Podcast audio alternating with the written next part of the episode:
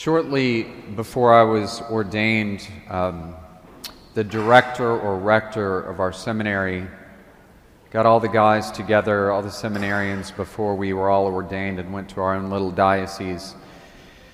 And he got us all together and he said, Gentlemen, we're really proud of you, but please don't forget this. He said, There's some things that you just won't really understand until you're a pastor. He said, We can explain, we can train, but you won't really get it until you're running a parish, so to speak, or a pastor. You got to be there, in other words. You have to do it. And I have lived long enough to know what he's talking about. Those of you that are married, by way of an analogy, I think you would probably agree with me is that there's some things people won't really understand until they're married. You know, you can explain it to couples, you can explain it to single people and people getting ready for marriage, but they won't really understand what it's like until after they're married. Some of the peaks and valleys, some of the things you have to work through. In other words, you have to do it. You know, we don't always like the people that we love. Have you noticed that? Today we celebrate in the Catholic world what's called World Marriage Day. So today's all about marriage and people that it maybe have come through even broken marriages. So we pray for them and, and celebrate their lives as well. We pray for people getting ready for marriage and for those who are married. Today is about that. You know, we're, have you noticed that we're routine prone people, most of us? I mean, take for instance bedtime. People have their routines as they get ready for bed. I brush my teeth, I get ready, whatever it is. And people in bed, they, some people sleep on their side, some people sleep on their stomach, some people sleep on their back, some people want it like 7,000 degrees in their bedroom. I'm one of those people. I want like steam coming out of the bed. I have my electric blanket cranked, man. Some people want it like negative 12 degrees in their bed. And usually those two people, are, by the way, are married. Okay? Some people want white noise. Some people, it's got to be total silence, right? So we all have our routines. And then after we wake up, we have our routines, how we start the day. I have my coffee here. Don't talk to me. So we have our routines, and these are things most couples never really learn until after they're married. But usually at a certain point, you'll wake up next to someone after six months of marriage and they're snoring. right? I'm sure that's nobody here. I'm sure that's nobody. And you think to this person as they're keeping you awake, I love you, but I do not like you. I do not like you at this point. And in marriage, we are called to love someone we don't always like, but in doing so and dying to ourselves, we become a better person. Question What is the goal of marriage? Anybody t- want to take a guess? Why do we ha- what's the end game of marriage? Heaven. Okay, that's it. That's why we're here. This is the end game. There's a hundred billion people that have lived on this planet thus far the odds of you meeting this person, I'm not exaggerating, are a trillion to one. You could have been born at any point in human history, 500 years ago or 500 years in the future. If you think about the thousands of people you meet in a lifetime, what is the odds of you meeting this person and falling in love? It's possible God had a plan. We don't always like the people we love, but when we love this person we don't always like, we usually become a better human being. You know, um, pe- people remind us there's no guarantees in marriage. If you want a guarantee, buy a car battery, okay? There's no guarantees in marriage. Comedian Frank Carson, he used to joke. He said, You know, I, I know my wife loves me, but I don't think she likes me that much. She said, I had a heart attack, and she wrote a letter to the hospital calling for an ambulance. you know? You ever feel that way? But it's like, it's true. It's kind of how it is for each one of us. If you permit me, I just want to give you some of the things and tra- just pass along some things I've learned in meeting with thousands of couples, things that they have taught me. I'm not an authority on anything. And somebody would say, Father, what is this? What do you, what, what do you know about marriage? I know nothing. But I share with you some of the things that they have taught me. So these are 10 things I'm just going to share with you. Call them Father Ben's 10 Commandments of Marriage. All right, whatever you want to call it. All right. These are troubles of couples and how to fix them.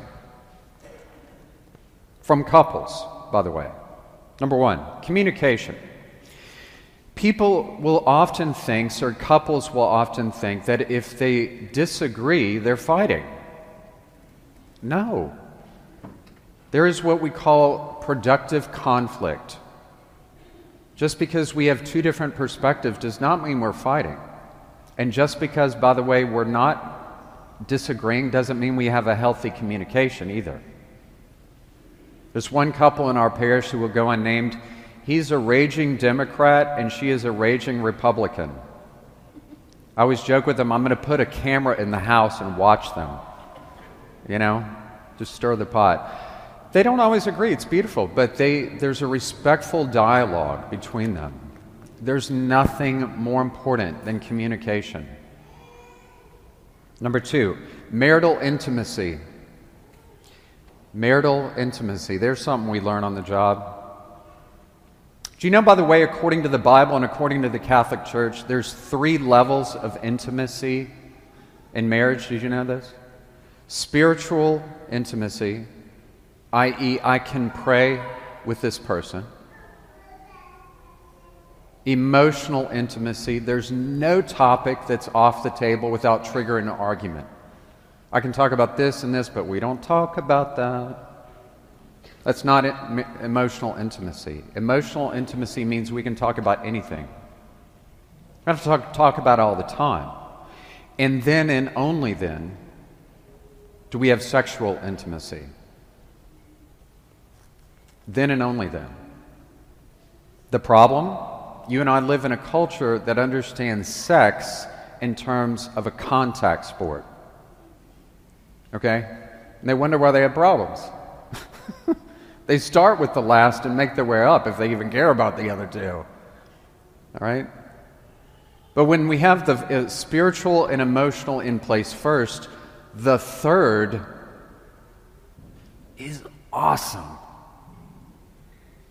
You know the way John Paul II referred to sexual love and marriage? And I'm quoting. He says, he calls it, quote, a language of the body. He says, every time a couple comes together in that act, and I'm quoting, he says, they renew their wedding vows with their bodies. They don't have to use words. You ain't going to hear about that in Cosmopolitan magazine. Number three, please keep in mind that you marry the family, not just the person, in case you haven't noticed that. And usually, everyone in the family is going to have an opinion on your marriage. Those of you that are married, please keep in mind, if you don't mind, in all humility, that you did not marry that family, you married the person, i.e., your spouse comes first. If you need to give them a boundary, that's what we do. Number four, this is often overlooked boredom, monotony. You know, a lot of what I do as a priest is monotony. Cleaning in these pews, right? I mean, I, I, I do it because that's what I'm called to do. But it's kind of monotonous. A lot of times in marriage, it's monotonous. So here's my question to you How do you make small talk with this person you're married to? Do you? What do you mean, Father, small talk? How was your day? Honey, do you want to have a glass of wine? You want to go for a walk? And you may know exactly what they're going to say. Ask them anyway. Conversely, some people, they're really good at small talk, but they're allergic to silence. They can't handle silence. Because if he's not talking, he must be mad at me. Honey, what's wrong? What's wrong? What's wrong? He's not saying anything. She's not saying anything. Uh, I'm not saying anything because I had a, a horrible day. It has nothing to do with you. But they read cryptic meanings, and the other person's like, I don't know what you're talking about. I just don't feel like talking. Displacement of anger, number five. What is displacement of anger? It means that if there's someone in my life that I'm mad at, i.e., my boss, my brother who's an alcoholic, whatever it is, I'm not going to take that anger out on my spouse. I'm going to go to that person and give them a boundary. But that requires this little thing we call courage. I'm not, I may talk it over with my spouse, but I'm not going to displace that anger. Number six, can I make a humble suggestion, brothers and sisters? Have some time in your day with your spouse where you turn off your cell phone. Remove your iWatch, close your laptop, and turn the television off. You know, there's an expression that says loneliness inside of a marriage is exponentially worse than loneliness outside of a marriage. Single people will often want to get married because they're lonely. But loneliness inside of a marriage is much, much worse. And you know how easy it is to get lonely when you're trying to have a dialogue with someone and this is what you get in response? Uh huh. Uh huh. All you see is their forehead. So they stop, right? I'm checking football scores, scrolling social media, and checking Life 360 for my kids. Oh, by the way, did you know you're married to this person? From this time to this time, we are going to turn our devi- devices off. I realize your job is important. So is mine. Can you imagine how that would go over? I was doing marriage counseling or confessions. And I was like, wait, can you just hang on one second? Seven, finances. Let me, if you permit me, just to reiterate the obvious point. Finances is often a trigger for anger for many couples and please keep in mind that when we see other families and other couples on social media vacationing in exotic places, when you dig beneath the surface, they're often paycheck to paycheck. Parenting styles. Do you defer to your spouse on how they parent, how you parent the child? You can't win everything. Number nine, Something we talk about here in this parish a lot self care. Do you have self care? You can't give what you don't what? You can't give what you don't what? Take care of yourself. You can't give what you don't have. To all of us. You know, if you don't remember anything of what I'm telling you this morning, please remember this, okay? Please don't forget what I'm about to tell you. If people don't deal with their own issues, they will end up weaponizing their insecurities. I'm going to say that once again. When someone doesn't deal with their own issues, they will end up weaponizing their own woundedness. What do I mean when I say that? If you don't deal with your own brokenness, if you need to forgive, if you need to heal, whatever it is, your insecurities, people will always weaponize that against their spouse without realizing they're doing it. This is why we often say the greatest gift you can give your spouse is to work on yourself. It's the same as a priest. If I don't have my if I don't deal with my issues, it's all of you that have to deal with that. You get Father Grouchy. Finally, prayer. Do you pray with this person? Really? Do you pray with this person in the home? If you don't, good news. This Wednesday we start Lent. You can start afresh. Rejoice and repent. Here comes Lent. Put your crash helmet on. I'll close with this. so, this past week, um, the U.S. News and World Report did a ranking of every country in the world and who had the best educational system and who had the worst educational system. Which country had the best, which country had the worst? If you're interested, United States was ranked number 16. Second, Finland, number 1, anybody know? Sweden. Sweden has the best educational system in the world. Why? Because, if you can believe it, they pay their teachers well.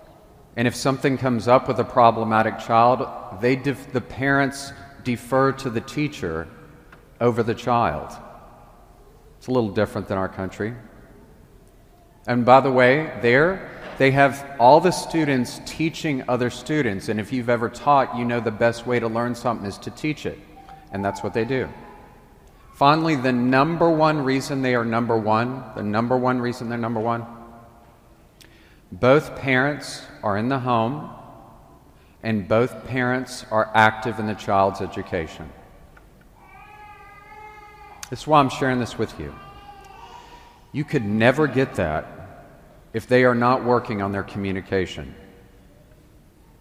Underneath all that is two people that somehow are working on their communication. We may not always like the people we love, but in loving the people we don't always like, we ourselves become a better human being.